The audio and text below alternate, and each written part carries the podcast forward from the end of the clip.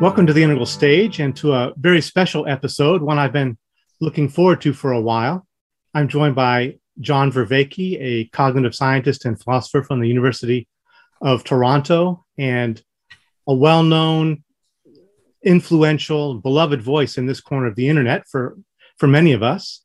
And I'm also joined by Layman Pascal, my best partner in crime on the Integral Stage. And we're planning today to dialogue about our respective approaches to religion and spirituality in this postmodern age. Layman and I will talk about integral post metaphysical spirituality and how we understand that, what we mean by it, and our thoughts on and approaches to recommendations for spiritual practice. And we'd like to explore with John various possible points of intersection or resonance with his work on the religion that's not a religion, his thoughts on non theism, and the development of ecologies of practices mm-hmm. to help us better respond to the, the needs of the, the meaning crisis. And so before we get started, I'd like to make a formal statement to get us rolling. I'd like to ask first if you have uh, anything either of you'd like to share just by way of introduction. No, this sounds like a great setup, Bruce. Thank you. Great. Uh, yeah, people probably know who I am or else don't need to know who I am, but uh, I'm certainly deeply pleased to be here with two of my favorite, most sensitive thinkers and educators. I, I think there's uh, uh clearly a kind of new or updated field opening for rebuilding, reframing, and revalidating spirituality and religion in a way that incorporates natural science and postmodern critique that could offer us strategies for uh, growth and depth and transcendence and adaptive meaning making, facing both the you know eternal human mortal uncertainties and the new kinds of uncertainties based in a radical technological, social, and ecological change period we might be facing. Uh, and there's a lot of different ways to frame that. Metamodern spirituality is one way to frame that. And uh, the Metamodern anthology, Dispatches from a Time Between Worlds, has several explicitly spiritual and religious texts in it. Religion that is not a religion is a way to frame it, and integral post metaphysical spirituality is a third way into the same terrain. So I'm looking forward to seeing what bubbles up in the overlaps. Great. Yeah. And I'd like to get into looking at what is integral post metaphysical spirituality, what we mean by that. But before we do, I wanted to actually just offer a note of appreciation to John for you and your writings together with um, Chris and Philippe on uh, zombies in uh, Western culture and relating the symbol of the zombie to the meaning crisis. And I'm, I'm noting that because in integral post metaphysical spirituality and that's such a mouthful. I'm going to start saying IPS from now on, if that's all right. Um, but in IPS, we've also done that, taken up different literaries and mythological figures and, and played with them in different ways. And one notable example is Cthulhu from the Lovecraft mythos, the ancient one. You know, he's from the Tehom, the deep. Uh, Lovecraft conceives of him as a you know a malevolent being sleeping at the bottom of the ocean, and his invoked presence has the power to drive human beings mad. And so for IPS, Cthulhu has come to be adopted and serves as a kind of uh, patron deity, maybe a wrathful deity. He's a, a, specter that haunts the edges of our thinking, um, a specter of unknowing that haunts the edges of our thinking. And he's the terrible one in the original sense of the word, that which has the power to, to knock you to the ground, challenging our claims to ultimate possession of the world in our models or, or beliefs or systems, um, the force that has the power to disrupt our the boundaries of our psychoimmunological projects. And you know, he has the potential really to shatter all meaning and, and disrupt all thought and perception, um, cast us into madness. But as a wrathful deity or guardian of IPS, treated with respect, um, as he lies at the, the bottom of the sea. He can serve as a kind of insurer of epistemological humility and also maybe as a psychopomp or an initiator to walking along that fine line between knowing and unknowing that's especially suited for uh, a post metaphysical orientation. So I just wanted to name that as one mythological, literary, archetypal figure that we've played with. And there are others that we might get into, like the centaur or some others that are functional and, and, and meaningful in the IPS and integral spiritual context. But I wanted to check in with you, John, to see if you could say a little bit about what role the, the trope of the zombie has played for, in the articulation of the meaning crisis and if there are any other archetypal or literary forms that you've appealed to and what you think about that as just a, a general strategy in, in, in building a religion that's not a religion or, or invoking a you know a meta modern spirituality I'm, that that second question is really directed to, to both you and layman thank you bruce it's interesting the uh, i guess the revival is that the right word the revival of lovecraft now um, i think horror is the last place in which uh, the general public still finds when horror is horror and not just fear of predation which is what a lot of horror movies actually are. Just oh, and I, I don't I don't find those of much value. Uh, but when there's actual horror, um, horror is the one place I think where people still bump up against the real possibility of transcendence.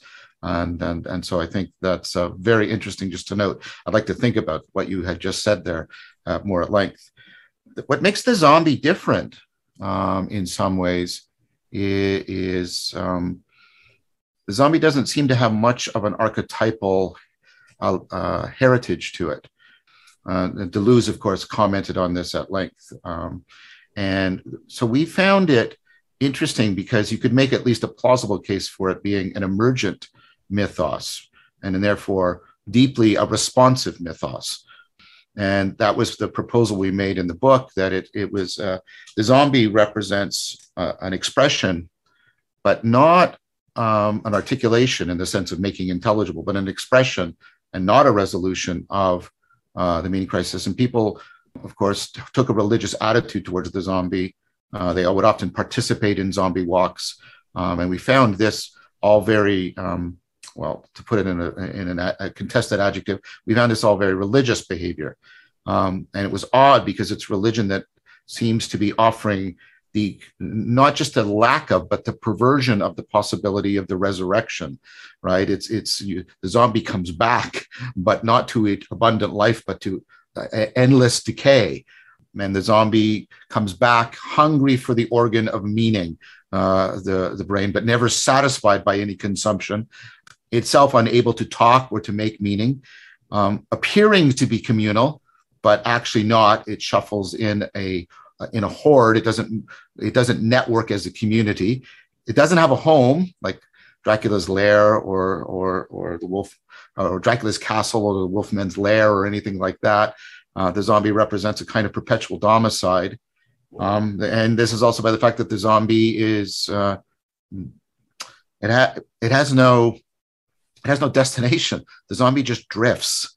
Um, and so these are all deep features uh, of the meaning crisis. And one of the things that intrigued us was how a separate mythogram that does have archetypal legacy got magnetically drawn to it, which is the mythogram of the apocalypse, um, which of course has you know deeply perennial legacy to it, and this and this is gets drawn in right. But of course, the core of the apocalypse is the revelation, the disclosure of the new world, and the zombie apocalypse doesn't do that at all. So not only is the resurrection being perverted, right? The, the apocalypse is being perverted because what happens in the zombie apocalypse is just the ending without any insight whatsoever. That's its quintessential feature. Everything ends and nothing was learned from this. Nothing is disclosed. Nothing is opened up, right? And of course, and then we, we cite the fact, uh, the central fact, which is in case we didn't get it, we were hit over the head with it within The Walking Dead, which is, you know, at, at more than one occasion, one of the central characters says, We are the Walking Dead. Of course, right? Um, and so an active identification again uh, within that, you know, uh, genre setting TV series. So, yeah, uh, I, I'm, I'm very interested in that. And then Brendan and Layman and I have taken up what it would be lo- what it what would it look like to try and create in a responsive way responsive to the meaning crisis responsive to our situation? What would it be like to create new sacred art that has the potential of being realized? It's nothing we could make.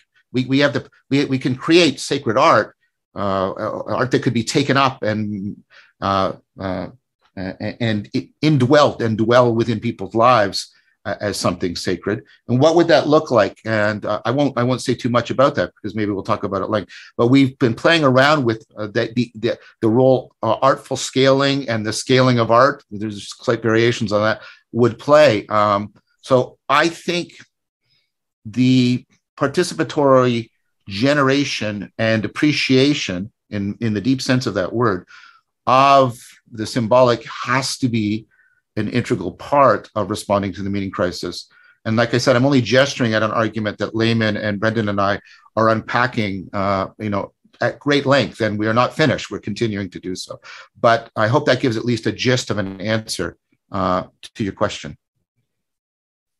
It's a very interesting way to begin the discussion, Bruce, to bring this up. Um, I, I'm very intrigued by what John was saying about the I guess I would call the apophatic disclosure element, like the uh, the revelation that brings nothing forward. yes, yes, yeah. Uh, it's very intriguing to me. I, I, like the figure of the zombie in many ways. I think the feature of the the double feature of the brain, which is they're hungry for, but also that's where you shoot them.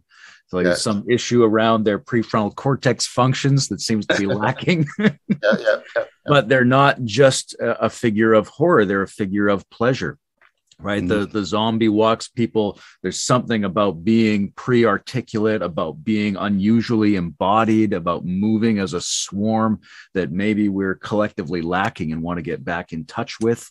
Maybe something that comes up in the you know the dionysian imagery of people being torn to pieces in the primal ritual scenario. Um, but i think there's a neat you mentioned the walking dead john. You know at as apex figures, you know, there's Yahweh, there's Marduk, there's Rick Grimes, there's a there's a patriarchal character who's going to do whatever it takes to establish the field of meaningful order. And then there's Cthulhu, there, uh, organic, unfocused. You can't get your hands on it. It's multi directional, it's seething, it's non human in its very nature. I think that's something that our ancestors didn't necessarily do a great job of integrating into their meaning making systems. It, you know, usually the, the, the patriarchal mythogram pushes that one to the outside, slays that one, builds a world out of its carcass and I think now we're looking at partly through the innovations and the insights of contemporary science and understanding that the world that we need to work with and build on actually looks a lot more like Cthulhu. It's a world of complexity, of swarms, of things that we literally cannot conceive to ourselves, even though we have to work with them, so that we may have a task that our ancestors didn't have, which is to somehow bring Cthulhu into our meaning making paradigm rather than to set up a paradigm in which that one is excluded from the circle of the human firelight. Um, so that's what comes up for me. But maybe we want to go into definitions of IPS or or or, or we want to keep going on this. I have no idea. Did you want to say something, John? Yeah, I just wanted to say, uh, just to give uh, a connection and some credit. I mean, I, that that's kind of the core argument of Mark Taylor's After God that we've moved into a place where we are after God because God is set within that fundamental grammar, like you just articulated, Layman. And we are now in a stage where dynamic complexity is understood to be a, a, a foundational aspect of reality. And that our, our cons and, and Kauffman, Stuart Kauffman has done, done something similar in reinventing the sacred, that our notions of sacredness and religiosity have to fundamentally change to wrestle uh, with that. So I just wanted to mention that um, I think that idea you propose, and I'm not trying to take anything away from you, of course, you're my friend, um, but um, um, you know you can see convergent arguments from Stuart Kauffman and especially Mark Taylor's After God. Yeah, I would probably say, you know, on the one hand, this is an important strategy for making our um, mythic frame of meaning making more anti-fragile by trying to challenge it forth uh, under the force of the thing that's usually excluded. But at the same time, that Lovecraftian imagery that the multi tentacled, unconceivable one is bubbling up out of the ocean's depths. I, I, see that happening in the culture. Multiple people are coming across this idea. We are the collective ocean in which this figure is re-arising to the surface. Yeah, I think for the iconography of an emerging religion that's not a religion for an integral post-metaphysical spirituality, we we want some figures that can evoke for us some of the sense of goodness and truth and beauty, these aspirational type figures. But I think we've focused in on Cthulhu uh, for some of the reasons that uh, Layman just articulated, and using the Tibetan Buddhist strategy of, of what has haunted the edges of the religious sphere as the uh, and the tantric strategy generally of of taking what is horrific or unassimilable or unacceptable or challenging to order and folding it in in different kinds of roles that can serve the overall um, meaning ecology and make it more robust. And I think we really are confronting the unmasterability of the, the, the complexity of the world and the challenges that it poses to our, our little human projects. And can we figure out a way not to tame it, not to master it, but to negotiate and dance skillfully with that in a way that that's sacred and that puts us in touch with what's at the very edges of, of what's knowable and what, what at the very edges of what coheres.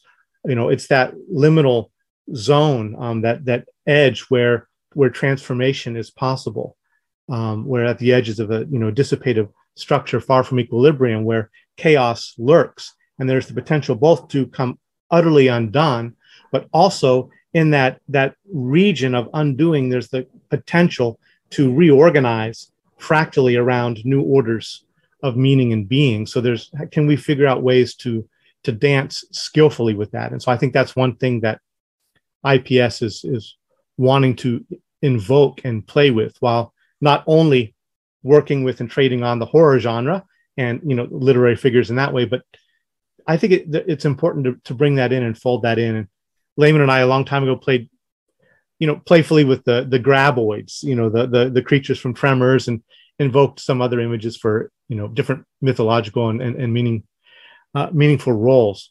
But yeah, before we go maybe too far astray into all that, I'd like to just circle in on on talking about uh, IPS and and what that project is and how we can relate it to you know all of the the wonderful work that you've been doing, John. And Thank you. I know some of your preliminary or earlier conversations with Layman have already gotten into some of that territory.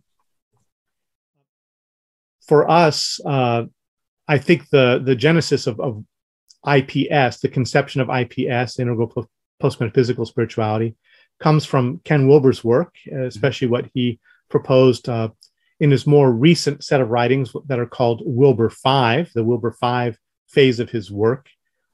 And there he's proposing a post metaphysical turn. I don't think he ever really uses the words integral post metaphysical spirituality in itself as, as a vocabulary term um, or a you know descriptor, but that's what he's getting at, and that's what we've been trying to look at. And I've I've had a forum dedicated to that for maybe 15, 18 years and we've done a lot of work there and collective inquiry there, and, and Layman's been a big part of that.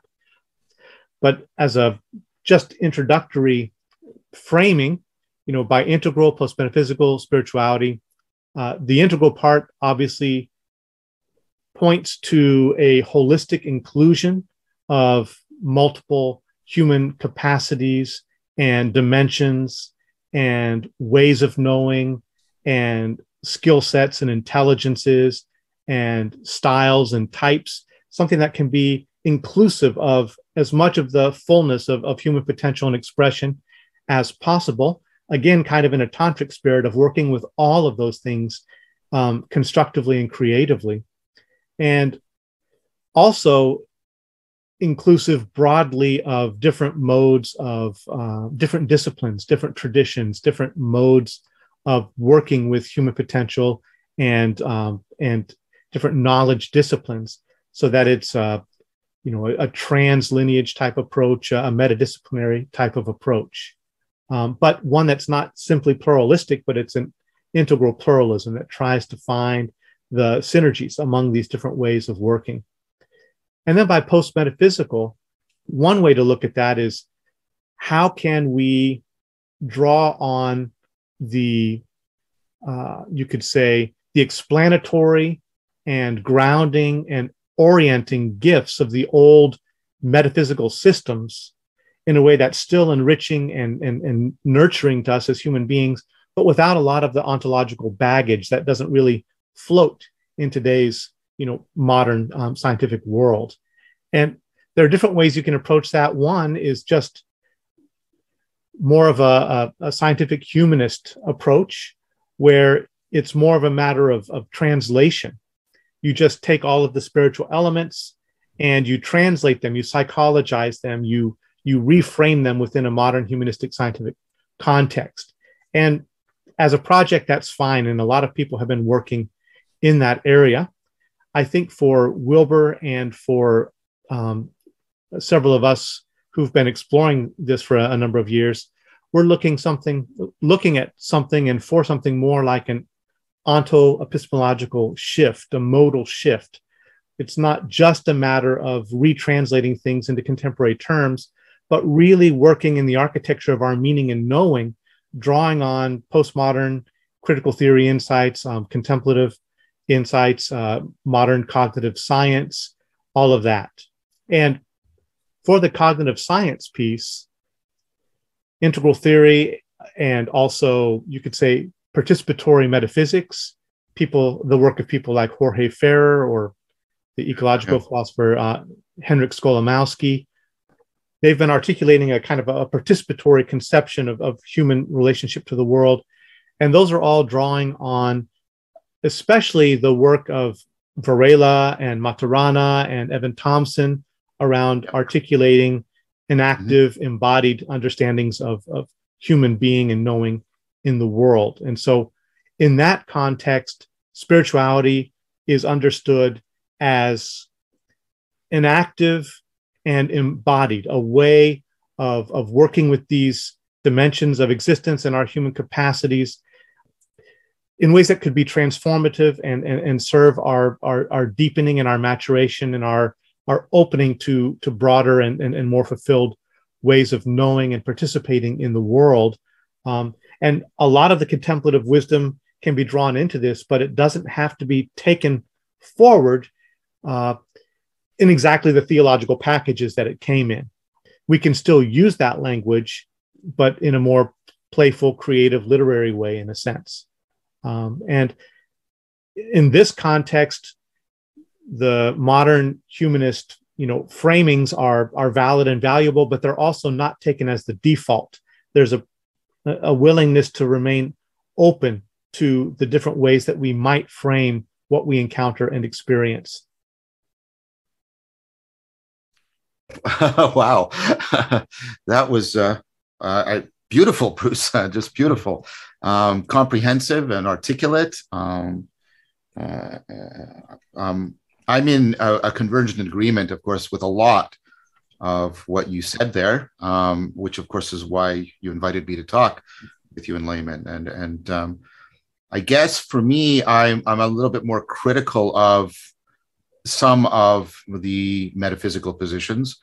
I'm I, am i am sort of critical of the the Enlightenment conception uh, that we have has been named modernity, and and and because of its close association with it, I'm I'm I'm more I'm I'm more critical of sort of secular humanism because of um, I think those two positions suffer an important inadequacy about being able to actually ground both science as a thing, as give it an ontological status as opposed to just a disciplinary name, um, and us as meaning making entities. So I find that particular worldview has a hole in it that is not just, you know, a criticism we can make from the outside, like we might criticize, you know, the Neoplatonic tradition, or, you know, being inadequate uh, for reasons X, Y, and Z.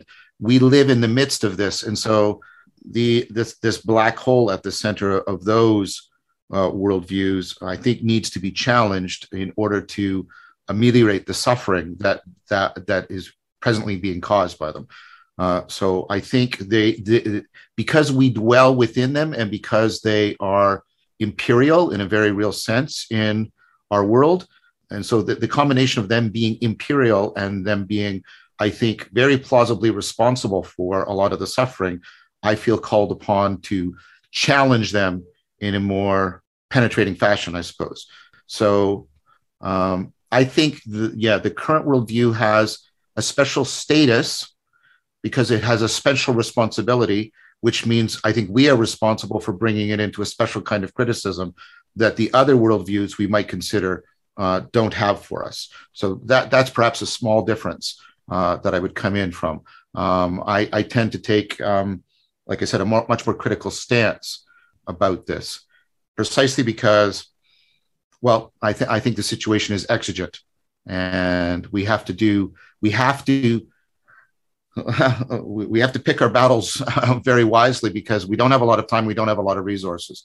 So I, this is ultimately a pragmatic argument but that doesn't mean it should be ignored. And so that's why I, I make that case about why I, I see myself as taking a more uh, I don't know less accommodating perhaps is a better adjective. I see myself as taking a less accommodating stance uh, towards uh, the modernity secularism but also the modernity, secularism, fundamentalism, because those three are bound together, um, very much interdefining. So I take a, a, critical stance towards that triangulation uh, that is at the core uh, of a lot of sort of the imperial dominant worldview right now. Yeah, I agree with the sense of urgency and the criticism that accompanies that. I think we're we need something like spirituality and religion to produce the kinds of people and the kinds of interpersonal mobilizations necessary to even plausibly wrestle with the kind of world we're in and the kind of world that's emerging. Yeah. Although I tend to um, locate the danger mostly in the um, the patterns and incentives of the modern system of protocols, you know, in the socioeconomic and procedural dimension, and not so much in the philosophical worldview that tends to accompany that, because I tend to think of each worldview, whether we think of it as the traditional worldview or the secular modern worldview, as, as being a range. And in, within that range, there are some that are um, very open and developmental and transcendent and able to wrestle with the things we face, and some that are extremely closed down. And when you listen to people speak, they might be using almost identical words to describe their paradigm, and yet the consequence of that paradigm might be radically different based on tiny variations in how they hold that. Sure, sure. I guess for me, uh, uh, uh I, I don't know if we're disagreeing. I do think there is a way in which the scientific worldview, and I'm a scientist, so I'm not here to try and refute in some Luddite fashion science. That's ridiculous. But the way the scientific view, especially insinuates itself as an ontology into our lives, and this is the Heideggerian critique that you know science has is a different kind of ontology because of the way it insinuates us into technology. And of course, technology is now becoming hyper technology and I think that exacerbates that issue even more so. Uh, people are increasingly surrounded by a technology that's making fundamental impacts on their cognitive capacity and their self understanding via instruments that they do not in any deep way understand. Um, and, and, that is a very uh, I mean, this. I'm just. I'm just parroting Heidegger's critique. That's a very, very dangerous situation for us to be in in a lot of ways. Um, like I said, we are right now running this grand experiment on human development by basically hooking, hooking our children up to cell phones and to the internet without any good, clear idea what that's going to do to development. Um, and like I said, um, the fact that that is, see, this is what I want to put my finger on, Layman. The fact that that is a almost a, a universally shared project that is almost universally not called into question. That's exactly what I'm trying to put my finger on as a shared ontological framework. That, that's that's what I so I'm trying to give you a concrete example of what I'm I'm talking about.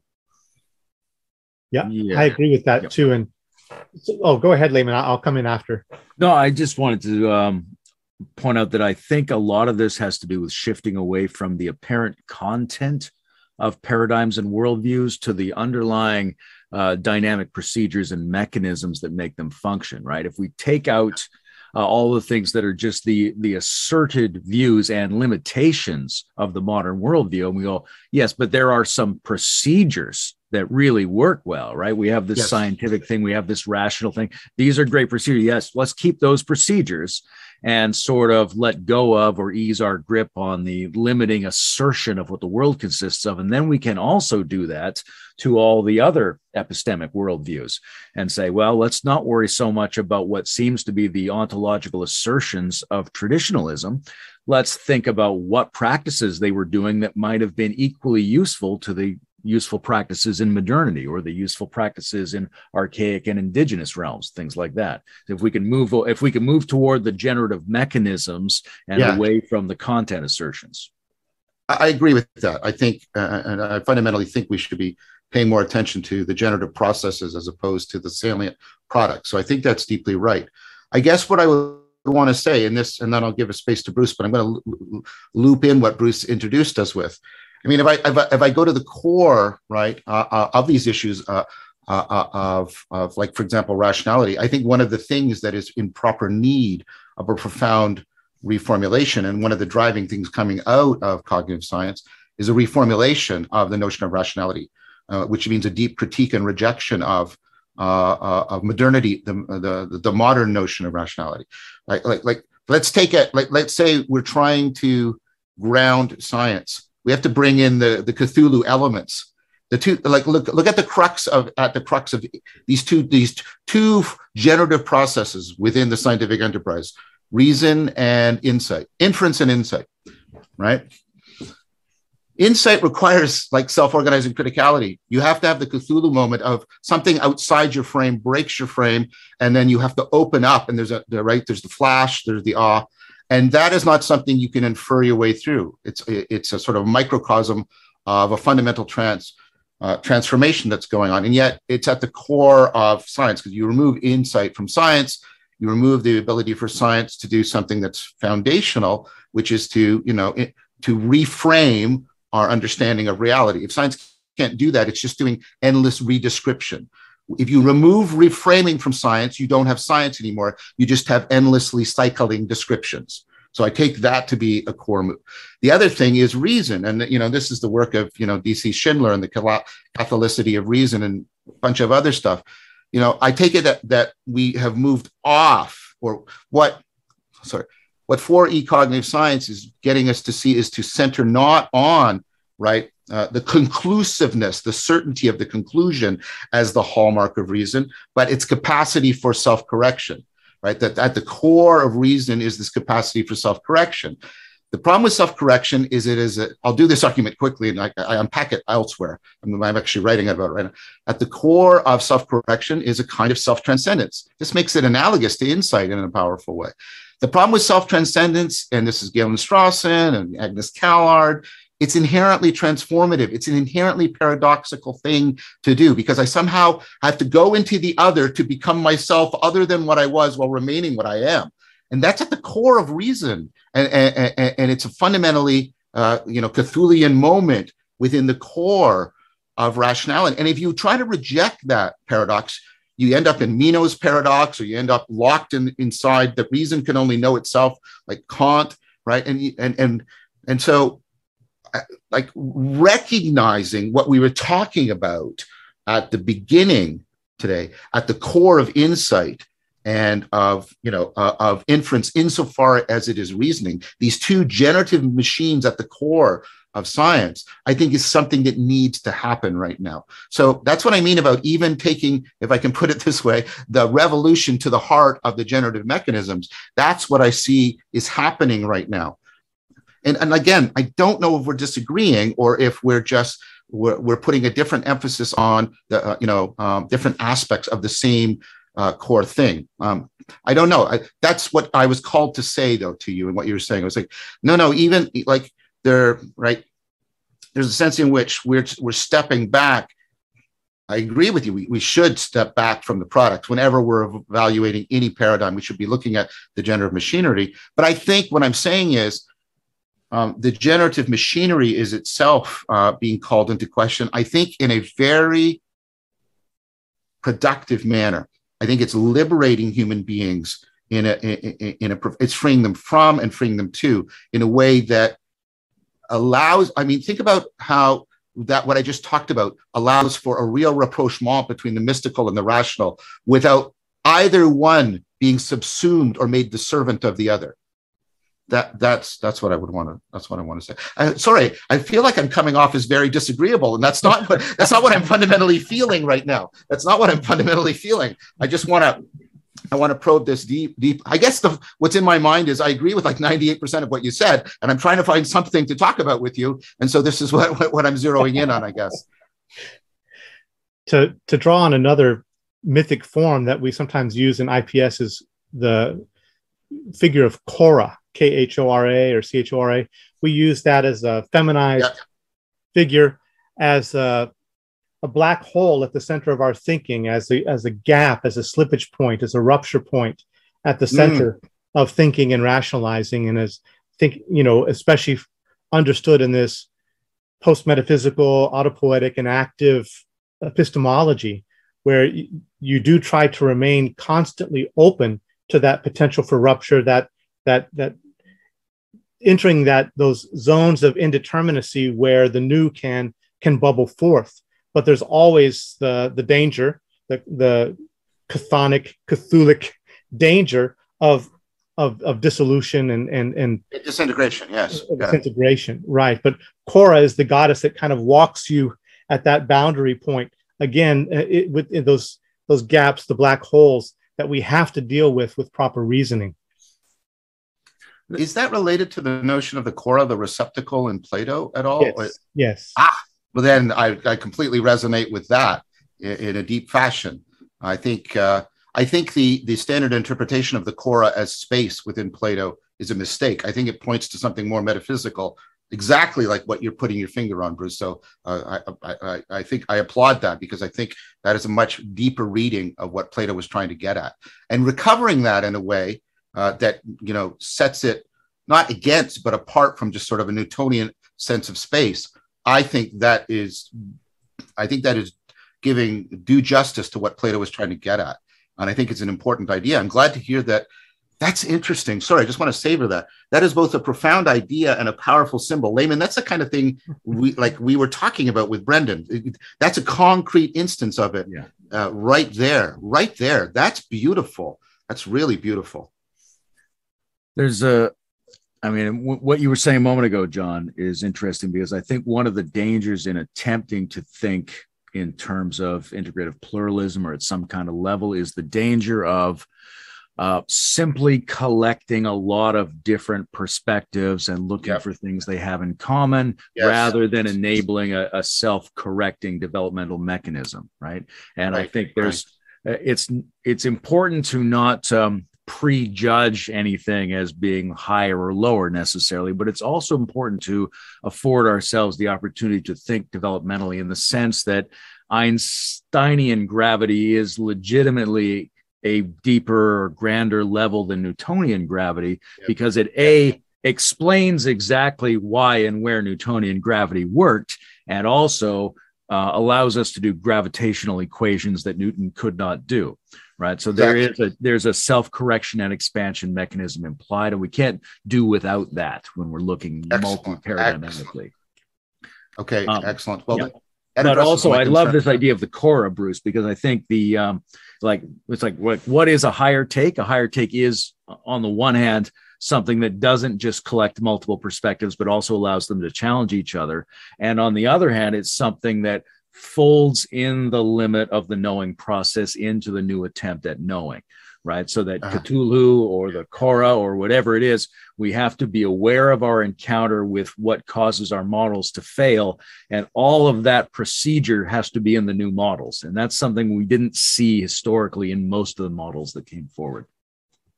Yeah. Okay. That's good. Um, that that that's a that's a very helpful response, Layman. Um, one of the things uh, I've been concerned about with Wilber. Oh, by the way, I met him recently virtually, and he knows of my work and likes me, which so I've got to talk to him at some point. That's um, one of my earlier concerns, and part of part of it is I'm I'm I'm like I'm considerably ignorant uh, compared to the knowledge you two have of in, in, integral. So you know, uh, I may be speaking out of ignorance, but when, the, when I did read Wilber, it felt very much like what you were just describing, Layman. At times, it felt like you know these structural diagrams and these charts and these tables.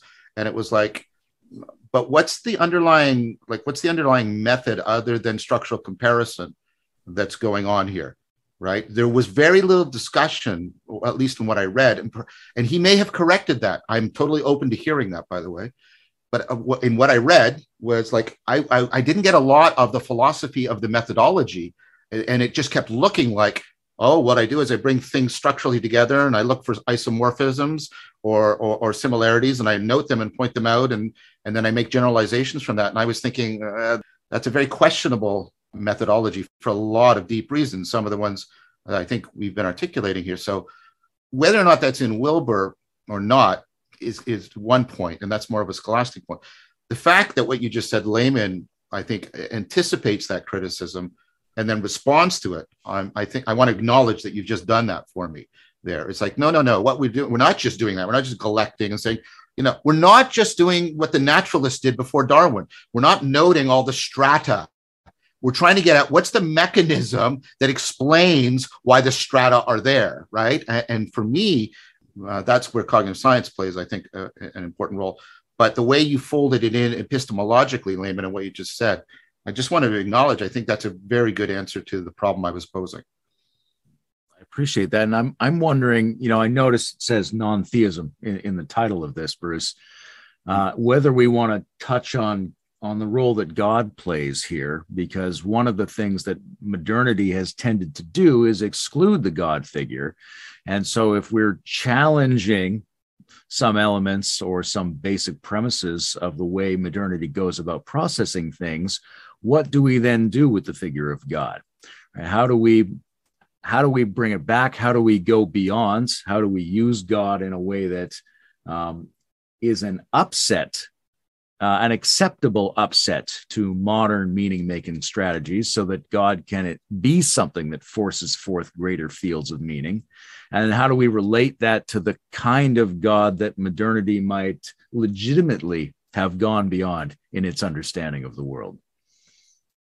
Could I add one more dimension to the question before Bruce Please. Responds? Which is a kind of an Anselm point, point from Anselm. Ultimately, this can't be if the kind of thing that we're trying to invoke with this can't be something that is at just our uh, constructive disposal. Ultimately, we have to conform. Uh, I, am sorry, this is the only pronoun that's the, the most neutral. We have to conform to it rather than how can we make it conform to us? Because if we're doing it, then we're undermining uh, sort of an essential feature of it. I'm not saying we shouldn't answer your question, Layman, but I'm just putting in an added constraint on the way we can answer it. it, it right? It's it's a it's much more of a reciprocal reconstruction. Or not only how can we reconstruct God for us, but how how do we need to be reconstructed for God? Um, if I can put it that way. If I can put it that way. I really like that. And yeah, there are a number of, of themes that I think we could explore here. For me, in, in choosing the uh, focus on non theism um, in relationship to integral post metaphysical spirituality to IPS, one thing is, you know, as I understand, and I'll, I'll take your your correction or your your further explanation, John, but I understand part of the idea of non theism is that it challenges the basic assumptions of you know some discrete entity that's taken you know as the, the, the force behind reality of theism but also of atheism and just taking those terms on its own on their own and then rejecting them as if that's a position. And instead it's saying there is a place for the sacred in in our our world and our living and that encounters with the sacred are real and transformative. And how can we fold that into our meaning making and to our living? Um, in a way that doesn't result in these reified caricatures that are either held up or chopped down like a pinata by the atheists and the theists. Um, is there a way to orient towards the sacred that's that's living and generative? Um, and uh, you know, I think there's a Jungian element to that. He would say, can we bracket out um, the metaphysical aspect of it and just note that this is a living human possibility to encounter this and what happens in that encounter? And for me within like a the enactive framing of that that integral theory the the participatory and active framing that integral theory or participatory uh, metaphysics talk about and of course cognitive science there's a you know a way to understand this in enactive terms that spiritual practices can open us to those kinds of encounters and handled well they can both illuminate and inform and rupture and break down um, old encrusted meanings and and and and really play a generative role in our, our overall ecologies of meaning. Layman and I, some maybe a year or two ago, did a, a video on, you know, what good is God talk? Is there still a role for? I watched God? some of it. I watched oh, some you? of it. Yeah. Okay. Yeah. So we have, you know, I don't use God talk in my regular discourse, but I do want to leave room for it. And I appreciate somebody like Raimon Panikkar, who still uses the language, but really conceives of it as the human depth dimension, or Richard Kearney, who talks about anatheism, which yes. is after the death of God, returning to some encounter with the sacred as that other, which I think this goes to your point that you were just making, not only as some apex figure that we can just include in our own meaning systems, but as that that other, that that that other in being or reality that has the capacity to act on us um, in ways that are outside of our own control or conception. Um, mm-hmm. yeah, that's where I would put that. there's a lot there, Bruce. There's a lot. There's a lot of consonance. So yeah, I, I there's sort of moments um, in the argument that I'm still developing with others and on my own about non-theism. And the, and the and the and the important moment was the like that first or the first moment which is i think the central moment is what what are the shared set of presuppositions right? Um and why why should we reject both why should we reject the presuppositions that are held both by sort of common theism and uh, mo- and, and and modern atheism? I call it common theism because classical theism is very very different. If you look at aquinas and plotinus and people like that that notion of theism is very different from what theism is right now.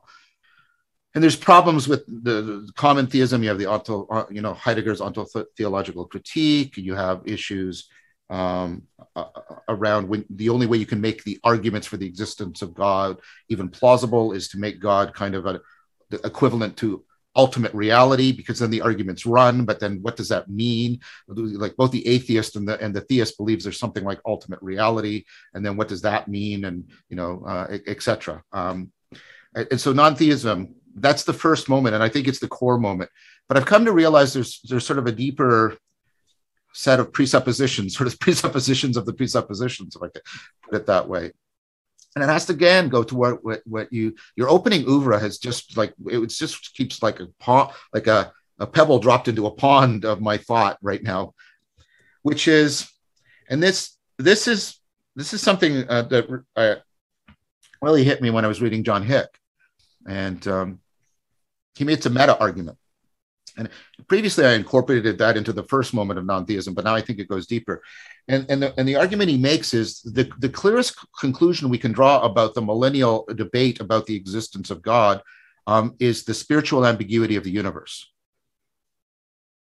That if the universe was intelligible enough to resolve this issue, we it should plausibly have been resolved, right? Uh, and then there's something, and so he says he he understands it a little too Kantian, and I'm willing to make it more you know embodied and embedded. But right now i'll just leave the argument it is. It's like the, the spiritual ambiguity.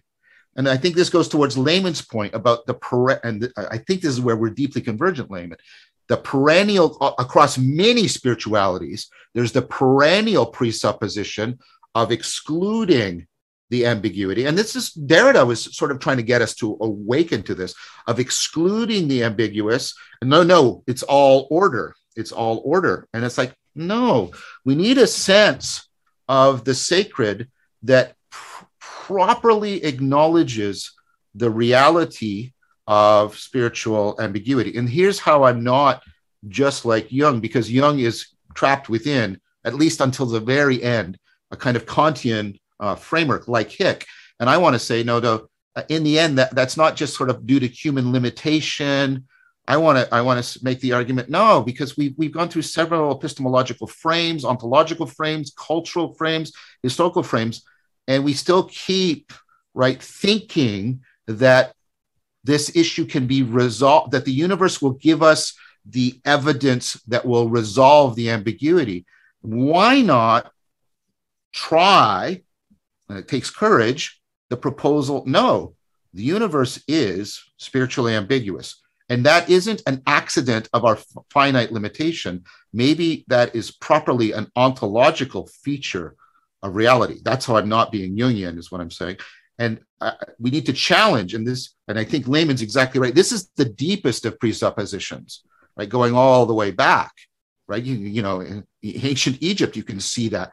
That, that's why when you said that, Layman, I wanted to come back to that. And like, this is a deeper, this is the second moment I would put it, of non theism is to say, well, let's go even deeper, right? which there's this even deeper presupposition that's even deeper than the theist atheist debate. It's a whole presupposition about the ontological grounding of sacredness itself that needs to be called into question. We need to seriously consider the possibility that this is a proper feature of the ontology of the universe. And then what does that mean? And no, notice if we thought of knowledge as clarity, then this is a disaster for us. But if we think of knowledge as the way we were talking about it, with this self transcendence and this dynamic self creation and the, and the frame breaking and the frame making, then that universe is not unknowable because it's spiritually ambiguous. It might ultimately ground the core of insight and inference. And so we don't have to face it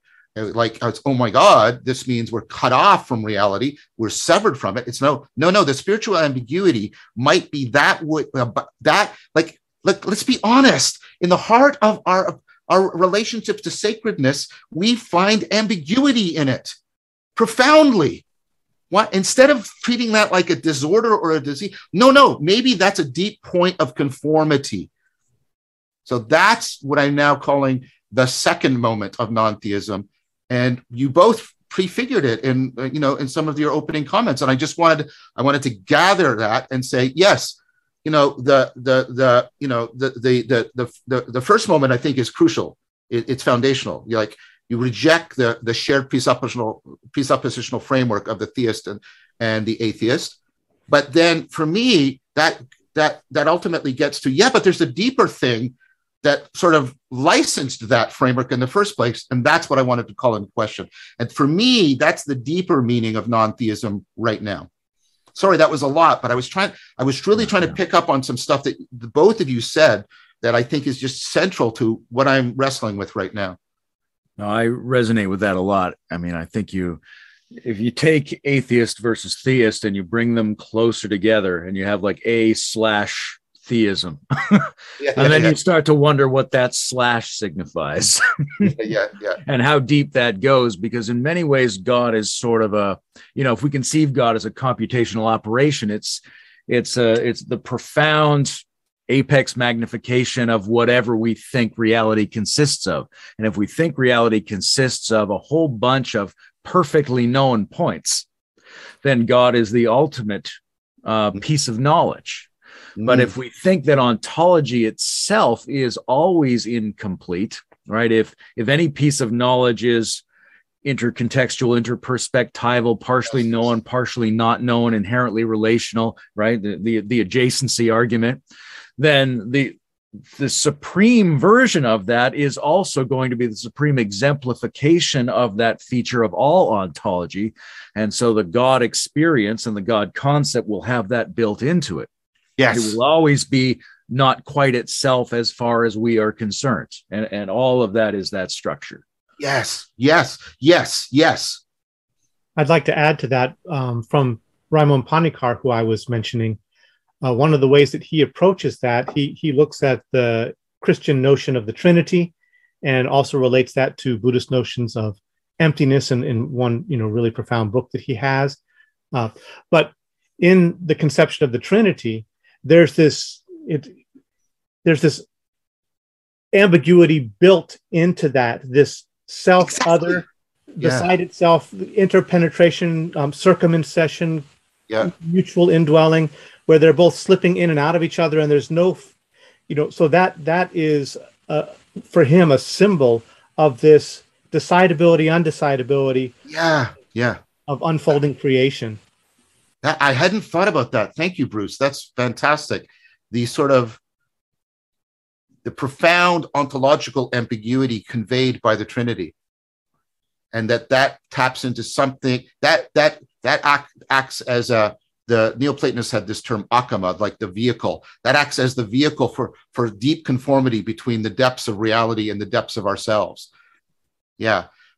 And, and for me, this is to this is to speak to what I think the fundamental message of post of at least Derrida's postmodernism is, is this fundamental ambiguity sown within the heart of intelligibility, and that the attempts to resolve it in a pure, perfect, complete clarity are futile attempts. I mean, I have lots of criticisms of Derrida, but I think that's a profound point that mm needs. To, and what we're talking about here, I think, is deeply responsible to that point, but but takes it beyond uh, where Derrida situates it. My criticism of Derrida is he can only think about this at the propositional level, the textual level. He can't he can't he can't grasp that that has a positive uh, feature to it in the in the way it is actually more deeply present within the non-propositional aspects of our being. And so that would be my critical response to Derrida. But I think that that insight he had, I think, is a profound one. You can see Plato really, really wrestling with it and how he keeps going back and forth.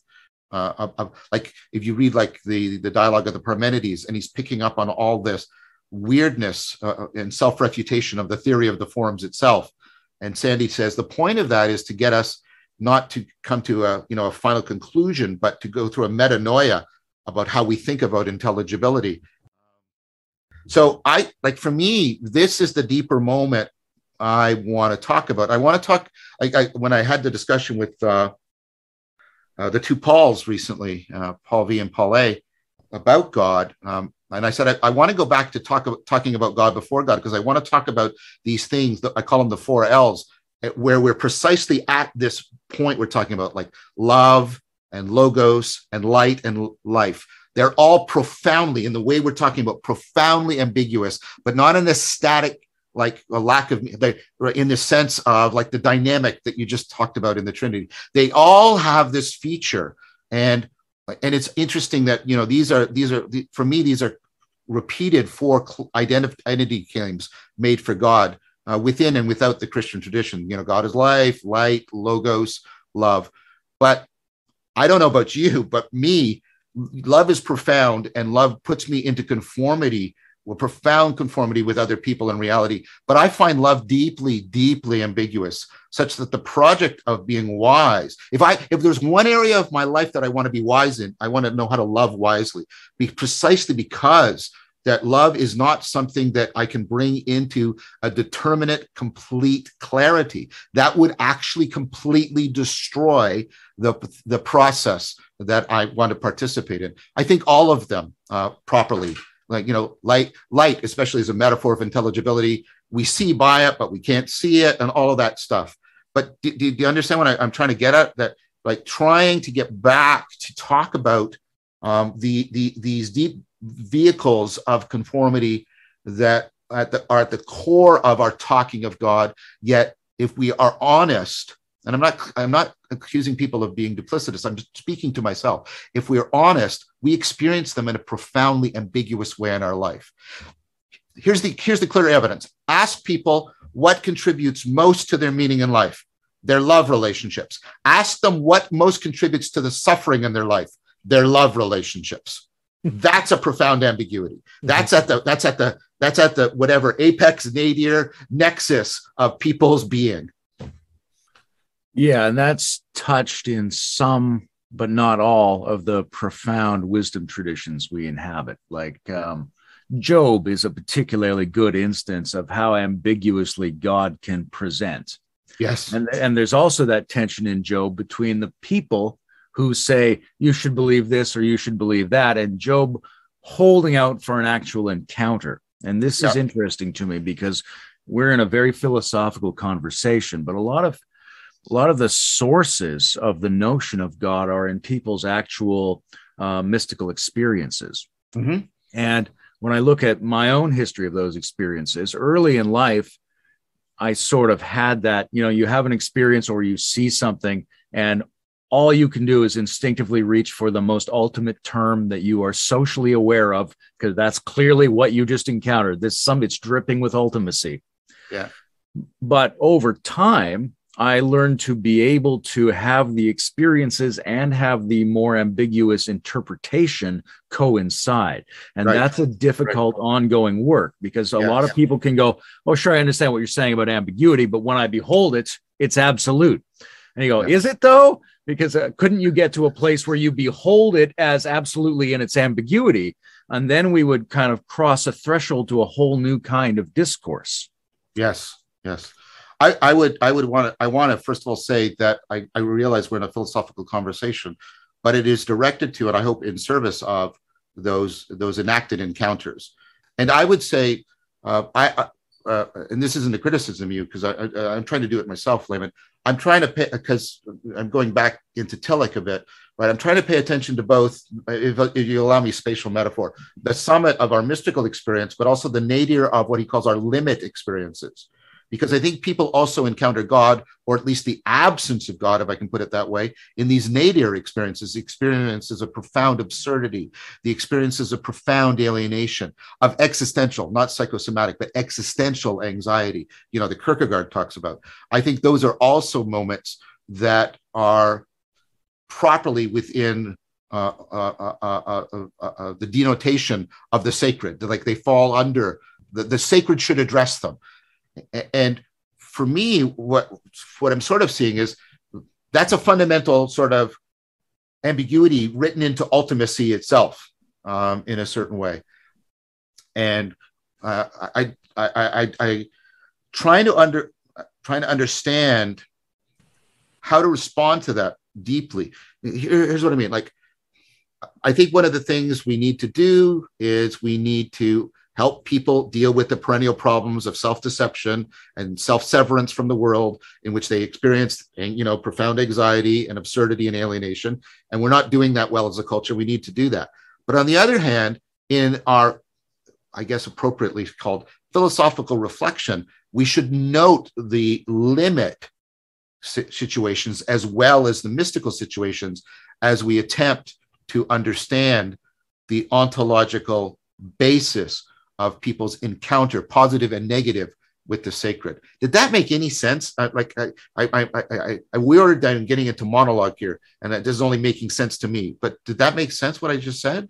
Uh, or yeah for me it does a lot and i'm toying with whether we want to go deeper into this or to transition to another part of the talk and i'm going to try to finesse something that does both okay um, so for I- i've noticed even though i don't uh, agree with everything that's going on in that project but there's something going on in object oriented ontology yes, where they're folding this ambiguity into objects into entities Yes. that they they both present themselves in a shining presentation and they withdraw and Yeah. it, it's it's not just a you know a, a feature of our epistemological limitation but it's it's posited as, as part of the Yeah. ontological reality and to me there's something about that evocation of the presenting and withdrawing um, being of the other that actually invites us into love relationship where because we we know that we can never capture the other in our representations that they they're never possessed as mine in my understanding or or or in any sense. And to to really then relate to such a being involves to some degree a willing dissolution of your boundaries to to to move into that withdrawing and Mhm. to come into deeper more intimate contact which is simultaneously increased vulnerability um, increased uh, yeah threat to your own integrity of being and there's always that that dance that we're we're doing with one another i think morally ethically it's really important to recognize the non exhausting of any of our relationships uh, to the other that, that we can't exhaust them in that relationship. And the acknowledgement of that inexhaustibility invites us forward into potentially in, in a love context deeper and more intimate you know forms of of relating. And Panikkar talks about his conception of the Trinity as cosmotheandric, where the theo is the depth dimension, and you could see it as that withdrawing dimension where God is love, but God is that contact point to black hole to black hole, point to receding point along yeah. that, that that that trajectory, where the, the the world and the self are folded continually into each other and remade and actively through relationship, through this deep reciprocal form of relating. And that can bring you to nadir point experiences and peak experiences. Yeah. And so the the the transition I wanted to finesse is in terms of our practice and the the kinds of practice that we want to cultivate and uh, you know integral practices. One of the key figures is the centaur, hmm. and the centaur is the being that embodies their their deeper somatic animal nature and their higher potential nature and the the work of becoming a centaur or a centauride for a fem, female is to go through largely existential crisis and wrestle with our limit conditions as well as have you know peak yeah. and exalted experiences yeah yeah yeah, yeah. Washburn is a really good person for mapping out yeah. that kind yeah. of territory. And there's this need to wrestle with both. And the transpersonal and the higher spiritual stuff doesn't have a sure footing if you don't establish this more deeply integrated, existentially wise, centauric kind of being. So, so I'm a Sagittarius, so I uh, I really identify with that move. um, so I, I want to take it. I want to take it like uh, I, I, appreciate the finesse, but I, so for me, uh, Dan Chiappe and I, we're, we're going through Merleau-Ponty again, you know, and he's the he's the godfather of embodied cognition, um, cognitive science, and and and and, and he has the uh, he has the point about he calls it the dehiscence of the body, but it's a kind of fundamental ambiguity in the body. The body touches and is touched, and so it, it is both it's both one of all the bodies, but it's also other than all the bodies because it, it we touch it, but we're also touched. Like and and so it ha- it has this sort of folded. You've been using the folded language, right? Uh, it has this folded nature, and it it allows us to contact things because when we contact something, we aren't subsumed in it we aren't consumed by it and we aren't separate from it we're we're uh, we're we, we are in contact while remaining separate again a kind of ambiguous place. And can I just say integral means tag is touch in integral, integrity. Ah, but there you go. That's excellent. So that he points out that the fundamental ambiguity, which you can also see more in positive terms as this dehiscence of the body, right, is what ultimately grounds our our access to the world. And I'm pointing out that that's the that that's the you know that's the, the that's the horse part of the centaur. That's the grounded like the embodied aspect. To pay attention to it remember when i was talking earlier about sort of the the paradoxical nature of reason that reason is always beyond itself um, in an important way. It's it's inherently ecstatic. The ecstatic capacity of reason i think is ultimately grounded in this the dehiscence of the body. Uh, that's and, and so i think if we do not get into that fundamental ambiguity if we think of it critically and dehiscence if we think of it positively if we don't get into the fundamental of our and this is what you know what evan evan thompson has been trying to get us to see what he calls the body body problem. Rather than the mm-hmm. mind body problem we have to do the body body problem and that that's actually how we get access to reality and that fundamentally grounds the paradoxical nature of reason. It allows reason it's because of that that, that nature of the body that reason can transcend itself that's the that's the primary argument that's being made. And so the the the, the, the you know the Sagittarian centaur shooting that's the self transcendence, but the self transcendence is is exapted is continuous with the the the way embodiment has this folded upon itself nature. And that means our I, that's not just a theoretical point. The degree to which we try to shoot the arrow without living the body is means I think we're going to be prey to something that is on the increase. I know it's on the increase because psychologists are now studying it. That's mm-hmm. always for me a heuristic that something's coming in to cultural prominence, which is spiritual bypassing. I think spiritual bypassing and narcissism, which reverberate with each other very powerful, are becoming two of the most profound uh, sort of spiritual challenges we're facing. And, and the thing about spiritual bypassing is it's not limited to a particular religion or a particular right a particular metaphysical frame. You can see it growing in all of these different areas also within secular frames as well right?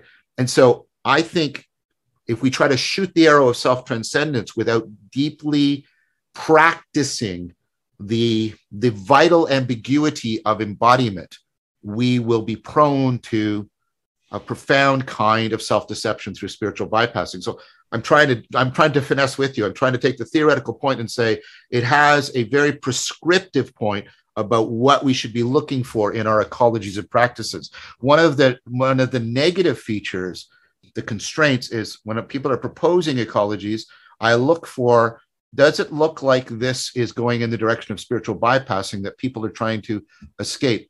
So, for, for example, for me, I you know you, you both know that I love Neoplatonism, but I'm deeply, deeply critical of that aspect of Neoplatonism. Porphyry begins Plotinus's biography by saying Plotinus always behaved by like somebody who is ashamed of having a body. And was, oh wow, that's a that's something something's going really wrong there. And so, uh, for me, uh, from this is uh, to use it in Jordan Hall sense of the word. This is a design feature for any ecology of practices. Um, if it's if it's if it's not pro i'll use your mythology. If it's not properly living out the centaur then it is going to be prone to spiritual bypassing. And spiritual bypassing if you pay attention like to what it does to people when they get out of it nobody says i'm so glad i went through spiritual bypassing. People will no those people will say i'm gl- kind of glad i went through the existential crisis. People will say that but they don't go you know what? I'm really glad i went through the spiritual bypassing. They almost universally say wow that was a mistake. I hope I don't ever do that again. And I think that's an important lesson to put our finger on right there. I'm uh, I really like where this conversation is going. I like thinking about God as an unspecified set of implicitly non absolutistic limit conditions, uh, which are of all kinds right? There this is the most amazing thing but also i'm hitting rock bottom but also the philosopher is specifying where reason can and can't go. I think that's you know descartes spirituality was in finding limit conditions of thought.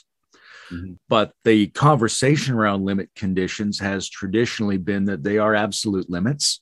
Yeah. and they really aren't. They're much more like uh, infinitesimals where it still functions. It completely functions but it never completely gets there. That boundary is not closed and therefore is inherently ambiguous and inherently relational with whatever it does not close upon. Well said. Uh, I mean, that's uh, this is the adjacency thing, uh, the way I think about it in general. I think there's a uh, something about what for me what makes the centaur different than the minotaur is there's a directionality right the minotaur has regressed in a way the thinking is that of the animal and the body is that of the person rather than person thinking and an animal body. So there's something about the order of the relationship of the parts that mm-hmm. makes it start to function like a minotaur. And hopefully it's a minotaur that is full spectrum. Uh, and I want to say that that's something like, you know, the chakras as modes of interaction where each of those modes is a form of relationship and the form of relationship is the source of experience and the source of experience is what gives rise to reason. And if we define reason something like that, where it's inherently multiplistic, multimodal, and relational in its source, then we can prevent that Plotinus problem from arising because built into the nature of reason is the fact that it cannot separate itself from the body, from the world, from life, yes, things like that. Yes, yes, yes, yes. I agree with that. I think that's well said. I was hearing Hegel in you, Layman, and I don't know if you'd if you like that or not. But Hegel made that criticism of Kant, right? That right that you can only know a limit if you can transcend it. That you can't know that you're in a limit for, unless you can transcend it to some degree. And then, then of course Hegel did some weird stuff with that. I like people like Schlegel who were right on right before Hegel, but were already you know we're the we, we are the finite constantly longing for the infinite and that and, and we only know our infinite we only know the shape of our finitude to the degree to which we can transcend it to some degree while still remaining finite. And that's exactly that's exactly the fundamental feature of reason. Again um, so it's also the finite nature of our body the dehiscence and the finite nature of our body that is so fundamental to our, our, our reason. But again notice that this is this is a way of talking about reason that integrates insight um, and will allow us to talk, like to enter into deep discussion with the mystical, deep dialogos, I would put it, but also deep dialogos with with the limit situations that Tillich uh, and you know Kierkegaard uh, made famous. And for me, that's the positive argument for this reconceptualization of reason. Just like Einstein's account of gravity is better because it can say where Newton's gravity worked and extend beyond it. This conception of reason is better because it can say where the classical worked, but it can also say where it didn't work and, and, and reach out. And so it's a similar, exactly similar style. I don't know why that person is keep blowing their horn, um, right? It's exactly it's exactly the same structure of argument. And for me, that's that's that that deep reformulation, not just reconceiving, the reformulation of reason is bound together with the reformulation of God um, in the way that we've been talking about here in some profound way. Because I think that that we we we try to we we we hmm. I have to be really careful here.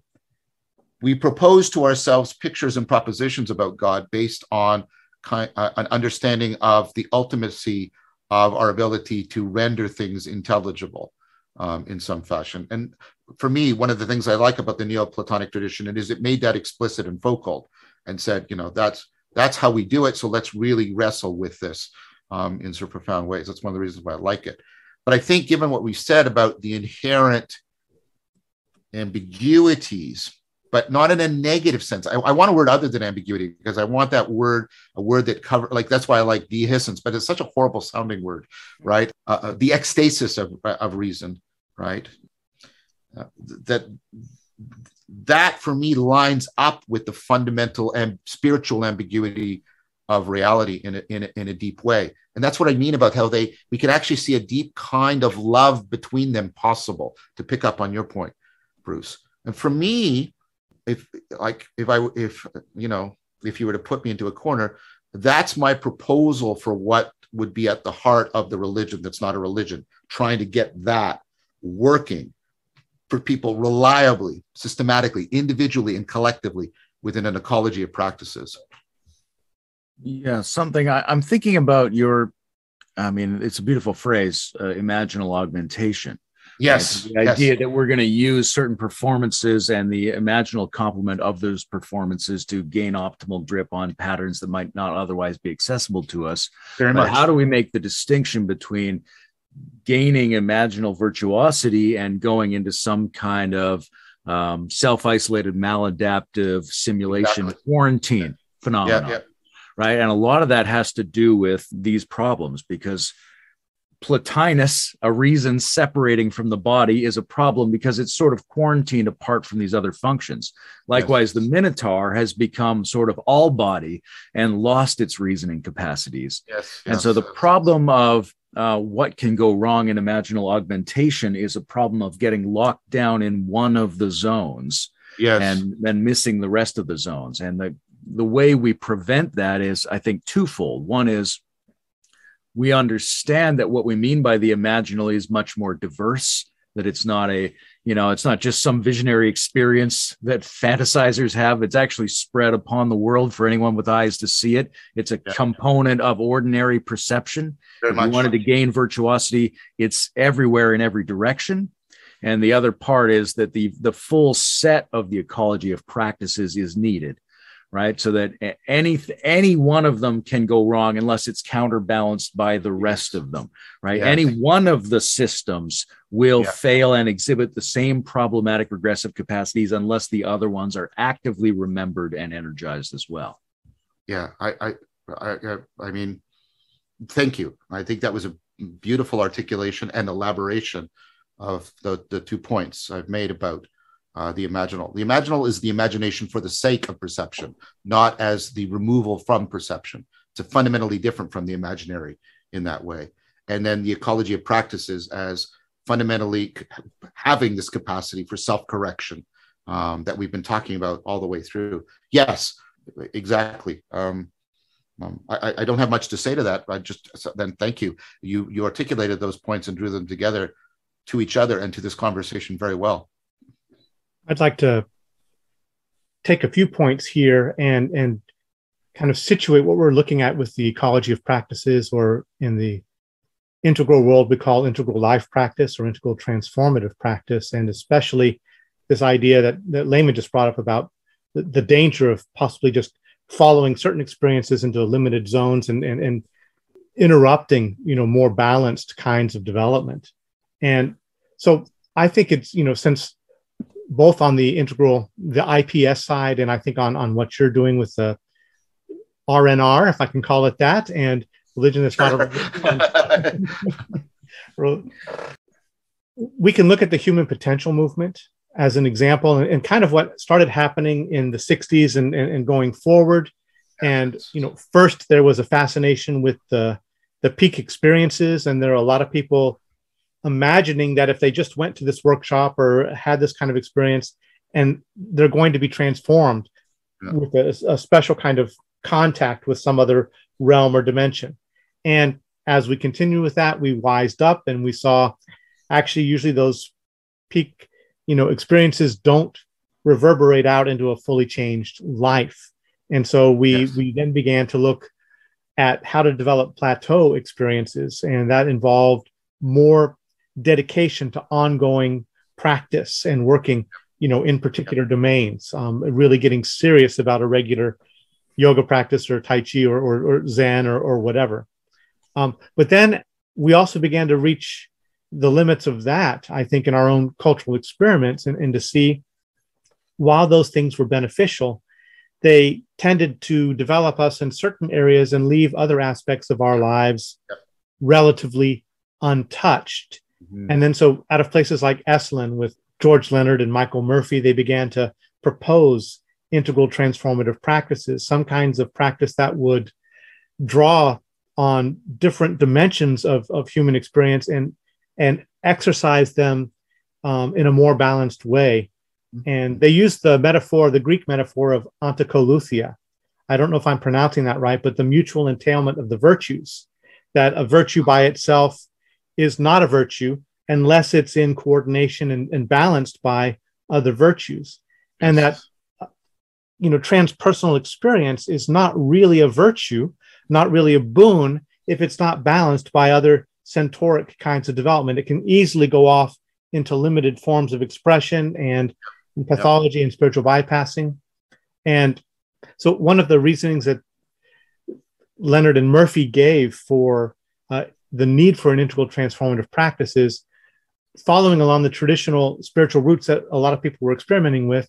You could get into different kinds of traps. One of them is reinforcement of traits, where people are attracted to certain spiritual communities because they have certain dispositions and those yeah. right right so it'll it'll cultivate that but it'll trap you in just working on that and leave others th- other things out and there's a potential for perpetuating limiting beliefs maybe some psychotechnology has underlying it some some limited metaphysical belief and mm. about reality and the more you do that the more it reinforces that belief yes. life is suffering in a in a narrow way that's not really generative or productive. So yeah, we want to, you know, there's a, they gave a number of different kinds of examples of how we can get limited by non-integral.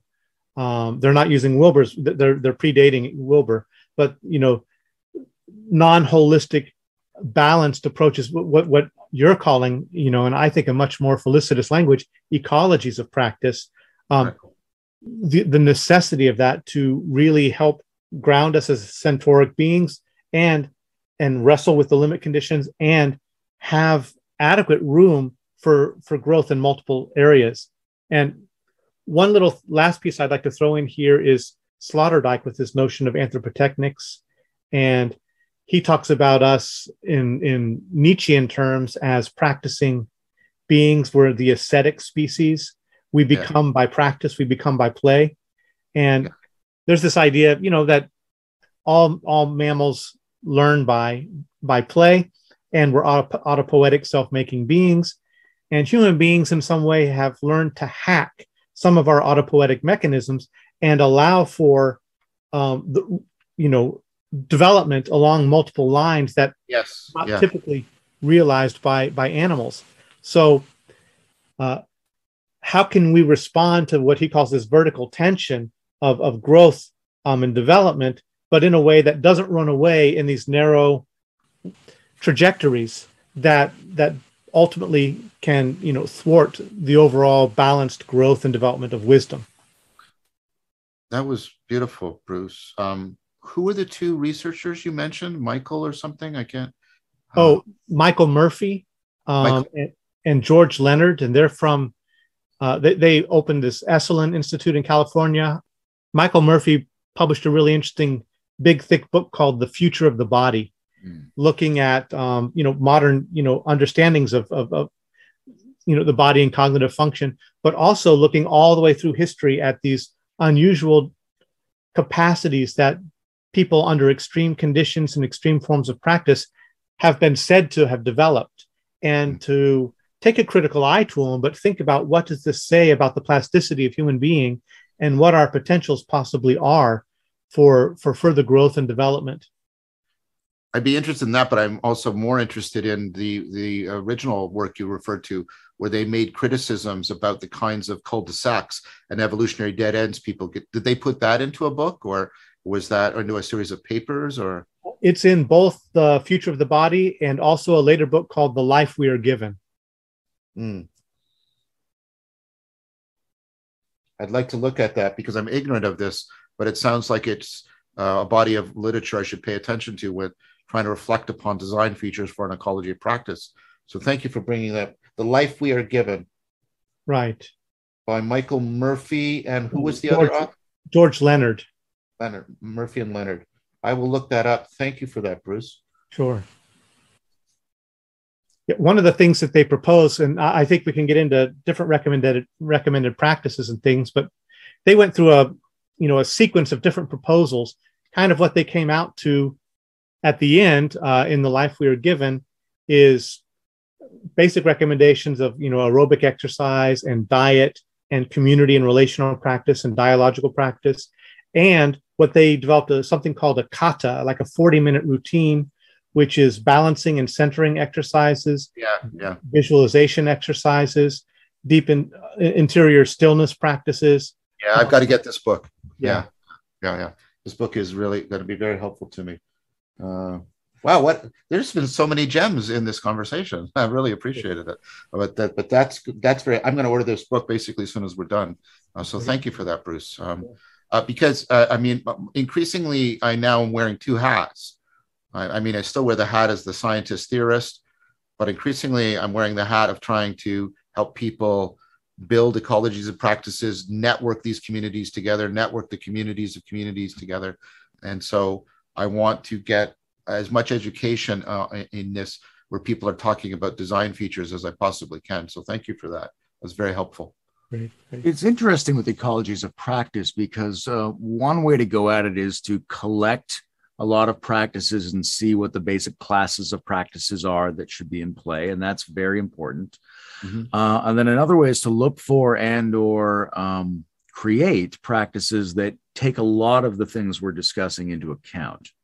Yes. I was yes. just thinking yeah. about now obviously in the, in Buddhist terminology there tends to be shamatha vipassana. It tends to be a mind taming practice and a sort of uh, exploring what's coming up practice of yeah. meditation.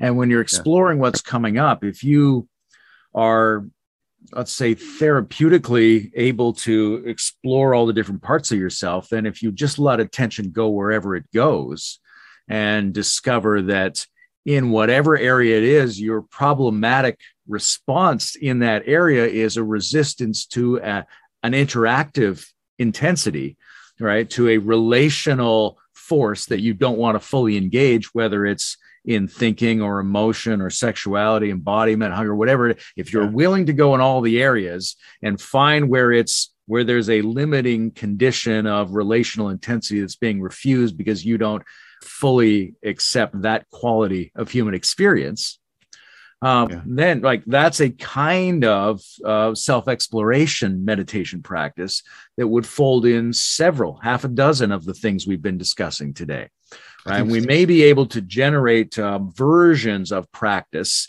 that take a lot of these things into account and that can work along with uh, simply having a collection of the classes of practice that uh, every system or every person should need to have in mind i think that's deeply right and um, and I mean this as a compliment. I think you're proposing a significant uh, updating, reformulation of you know of shadow work.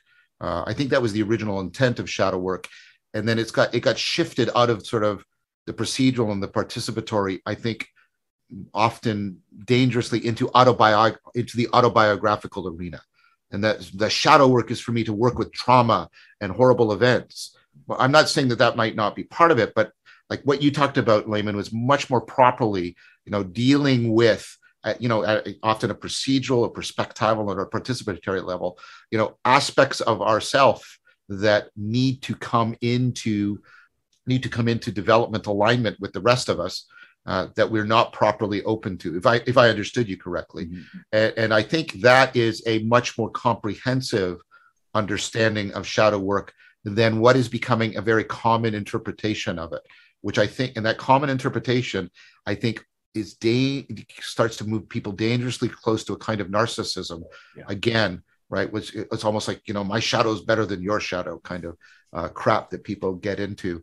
Um, whereas this i think is uh, very very helpful. I, have been talking uh, uh, to some people. Chris chris is very big on this christopher mastropietro and i'm starting to take a look although i have to do it much more deeply at chloe valdary's work uh, uh, right, um, about shadow work, because I do think, well, I have a slogan for this as distraction is to meditation, projection is to dialogos, mm-hmm. trying to get a practice into the dialogos that properly deals with the shadow, but understood in the way you talked about it, Layman, rather than just my idiosyncratic uh, autobiographical pitfalls or avoidances, uh, but rather a much more systemic understanding uh, and bring that into dialogical practice so people can note, uh, get more sensitively aware to when they are projecting in dialogos. Um, so what you just said, I think, is deeply right uh, in, in, an important way.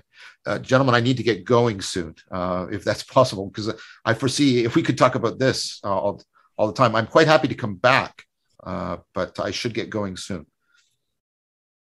Certainly, that I think there's so much to me that feels still ripe and waiting to be explored. Um, I know you're super booked all the time, but uh, I'd be a delight to talk to you more about some of this. But we can we can conclude it here. Um, I, I, don't know if there's any final things that anyone would like to share. I would just say that it for me it's been a, a really delightful um, exchange and conversation, and it, it, I feel that we got into moments of dialogos and that there was a real yep yep very much sharing happening in terms of uh, you know mutuality of vision and, and, and possibility yeah absolutely. I would do more of this. I think there's a nice flavor and a lot of complementary insights uh, generatively moving forward. I one thing i had in mind to mention that didn't come up from was uh, chogyam trungpa all right if we're familiar with him as the he's a very interesting character, not only in terms of somebody who's tried to do some of these projects before, because he wasn't just uh, Tibetan Tulku bringing Tibetan Buddhism to the West. He tried to reformat it for postmodern Western culture. He tried to create a version of it that didn't have any particular set of traditional um, metaphysical assertions with it in his Shambhala practice. And he was also, I think, notably good in using what I would call post metaphysical language, which is if you listen to him, he says seems all the time. And it's very interesting to do a very elaborate philosophical analysis of why we need to be post metaphysical right? Of why even our absolutes are still ambiguous, things like that. That's a very beautiful thing. But for the average person, uh, it's very simple and straightforward for them to understand that they can do practices apart from belief systems and that when they encounter something, they can describe it with a seems. It seems like I saw the face of God. That's very simple. It's very straightforward. It's very understandable. It doesn't require us to be Plotinus in order to appreciate that. And I think certain figures um, like Chogyam Trungpa, but also others have have predated us in this territory. And there's a lot for us to learn from people who've tried this already. Uh, I think especially people who've been, I'm not trying to be a promoter of Chogyam Trungpa for any reason. He just came up for me because I think there are characters who have brought these projects to manifestation and we can see how they did that and whether it succeeded or not. And they've also evolved ways of talking that can be very colloquially useful to people and not just to uh, people who are philosophically acute. I agree with that. You know, cutting through spiritual materialism, I think, was a precursor of the recognition of the dangers of spiritual bypassing, um, etc., um, and spiritual narcissism. Um, so, yeah, uh, and of course, he also uh, fell prey uh, to, uh, sure. to to his own yeah, um, far far from perfect, but uh, uh, no, no, that, that was not janitor not of our projects. Yeah, that was not to dismiss him. That was to say I, I take yeah. I, I, I regard I regard him as more authentic precisely because of that um, in an important way. Uh, again, I, I think we should stop looking for the perfect person uh, to to listen to, and only the perfect person can from uh, will give us the truth. I think we're really caught up in that really, really dangerous kind of bullshit right now in our culture. We're trying to find the per- the perfect person, the perfect the person whose perfection is obvious and who guarantees by their perfection that they will give us unadulterated truth beyond question. And just looking for that, I think, is just a fundamental mistake, and it's a deeply dangerous mistake. Yeah, that's um, very much what I was trying to say, which is that yeah. the same thing applies in different areas, right? There's an absolutism of speech that we need to get beyond there's an absolutism of how we conceive of God that we need to get beyond.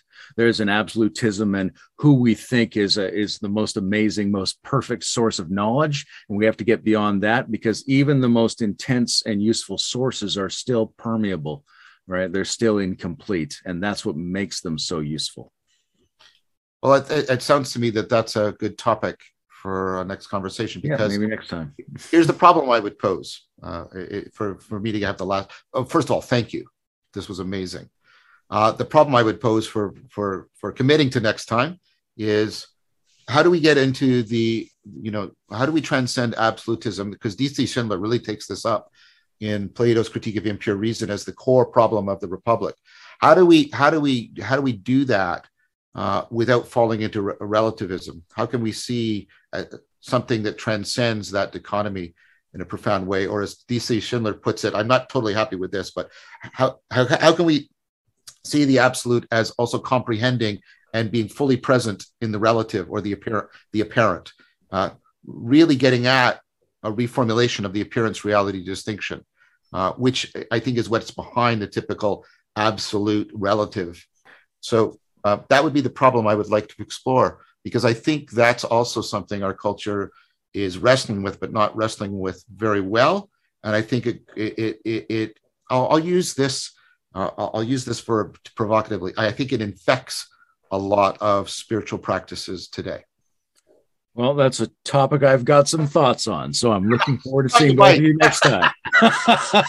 yeah, to me too. I, th- that's really resonant. I, I love it, and uh, I was thinking of bringing in some exemplars, uh, mention of some exemplars of this kinds of practice that I think really navigate that line very well. So we can, you know, look forward to that in, in the future. Great. Excellent. All right. Be well, gentlemen. Take good care. Yeah, you too. Take care.